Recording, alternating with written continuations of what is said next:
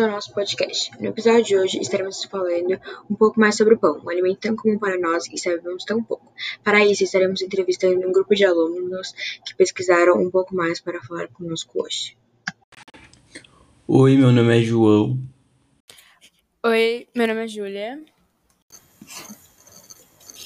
Oi, meu nome é Letícia. Oi, eu sou a Mariana e hoje nós vamos falar um pouquinho mais sobre o pão. Para começar, queria pedir para vocês explicarem um pouco mais sobre o pão. Então, o pão é um alimento muito comum para nós no dia a dia. Muitas pessoas têm um certo preconceito. Isso se dá principalmente pelo conhecimento superficial do alimento. Hoje falaremos um pouco mais sobre o pão. Para isso, vamos retratar vários pontos e eu vou começar te perguntando o que você pensa sobre esse alimento. Para começar realmente nossa entrevista, queria saber do que é feito o pão. Então, seus ingredientes variam de acordo com o tipo de pão. Em geral, água, farinha de trigo, fermento biológico, sal, açúcar, manteiga e ovo, e cada um deles apresenta uma função. Quando misturamos fermento na farinha com água, a levedura, fermento natural, se alimenta do amido encontrado na farinha, produzindo dióxido de carbono. O dióxido de carbono expande as proteínas do glúten da farinha e faz com que a massa cresça. A farinha é um pó desidratado rico em amido, utilizado na alimentação, produtos obtidos geralmente de cereais moídos, como trigo ou de outras partes vegetais ricos em amido, como a raiz da mandioca. Podem existir farinhas de diferentes cereais. A mais comum é a farinha de trigo, elemento que é usado principalmente na elaboração do pão, macarrão, bolos e outros alimentos. Voltando com nossa entrevista, eu queria saber um pouco mais sobre os componentes nutricionais do pão. Para começar essa discussão, eu queria falar sobre o gráfico dos alimentos para uma vida saudável e dizer que um fato interessante é que o pão é grande parte dela, levando em conta que muitas pessoas acabam o retirando da sua alimentação para ter uma vida mais saudável. O valor nutricional do pão é, em média, 137 calorias, e olhando de cima seus componentes pode parecer fazer mal à sua saúde, mas a verdade é ao contrário. Podemos afirmar que certos casos devem evitar o pão. Esses casos são mais específicos, como no caso de certa doença. O pão também apresenta inúmeros benefícios. Além de nos dar energia, ele nos oferece grande variedade de vitaminas e fibras. No seguinte bloco, iremos ver um pouco mais sobre os benefícios do pão para a nossa saúde. Como vimos anteriormente, o pão apresenta vários benefícios. Eu queria saber como ele se apresenta na dieta. Como sabemos, precisamos de energia para o nosso corpo funcionar e uma das fontes de energia é o pão. Ele também ajuda a combater várias doenças cardíacas, ajuda a regular o nível de açúcar, entre outros.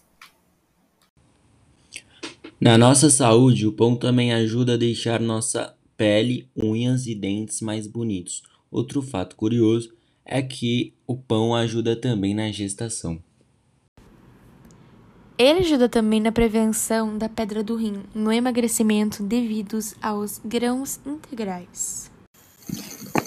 Vamos lembrar também que os carboidratos presentes nesse alimento aumentam os níveis cerebrais de serotonina, hormônio que melhora o humor e reduz o desejo por lanches não saudáveis, como por exemplo doces. E estudos dizem que o consumo desses alimentos integrais reduzem o risco geral de morte, principalmente por doenças cardiovasculares, tanto em homens como em mulheres. São pontos muito interessantes e que nunca paramos para refletir. Esse bloco já está acabando, mas após esse, entraremos com uma conversa sobre o modismo alimentar. Eu queria perguntar para vocês sobre o modismo alimentar. Vocês poderiam explicar um pouco mais sobre esse assunto? O modismo alimentar consiste basicamente nas dietas malucas que vemos pela internet. Elas geralmente prometem resultados milagrosos em pouco tempo, criando esse preconceito com os alimentos, principalmente carboidratos. Por essas dietas geralmente serem muito loucos e sem o auxílio de um profissional, elas podem acabar causando grandes problemas de saúde. Eu queria saber sobre os vilões presentes nessas dietas malucas. O maior vilão das dietas certamente é o glúten e exagero. Entenda que para uma boa dieta há de ter um equilíbrio, então quando se trata do glúten não se pode restringir totalmente, porém não se pode exagerar também, assim como não se pode exagerar no carboidrato, que iremos falar no bloco seguinte. O carboidrato pode ser considerado um vilão? Muitas pessoas pensam que o carboidrato é um vilão para a dieta. Mas não é bem assim, visto que o carboidrato é uma fonte de energia importante, o que significa que pode sim comer pães em dieta, claro, com moderação. Inclusive, muitos atletas comem pão integral, pelo seu grande benefício de fibras. Agora falando sobre os atletas, qual a relação deles com o pão? O pão faz parte do equilíbrio alimentar para os atletas, que normalmente precisam de carboidratos e comidas saudáveis para ajudar eles a fazer exercícios. O pão é um desses alimentos, mas é óbvio que precisa existir um certo balanceamento na alimentação. A alimentação balanceada é a forma mais segura e que mais funciona para as pessoas que fazem atividade física. O pão faz com que sua massa muscular aumente e, comendo o alimento moderadamente, melhora seu desempenho. Porém, as dietas mudam muito de atleta para atleta, como os maratonistas, que devem se alimentar mais com o pão integral, porque o alimento é fonte de carboidratos e são ricos em fibras. Além disso, ajuda muito na saúde. O pão integral contém uma alteração no tempo de digestão, é um dos benefícios dele, que é muito bom para os atletas que precisam passar por provas de longa duração, como os maratonistas, por exemplo. E assim o episódio de hoje chega ao final. Espero muito que tenham gostado. Queria agradecer aos entrevistados pelas informações e a você, ouvinte. Até a próxima.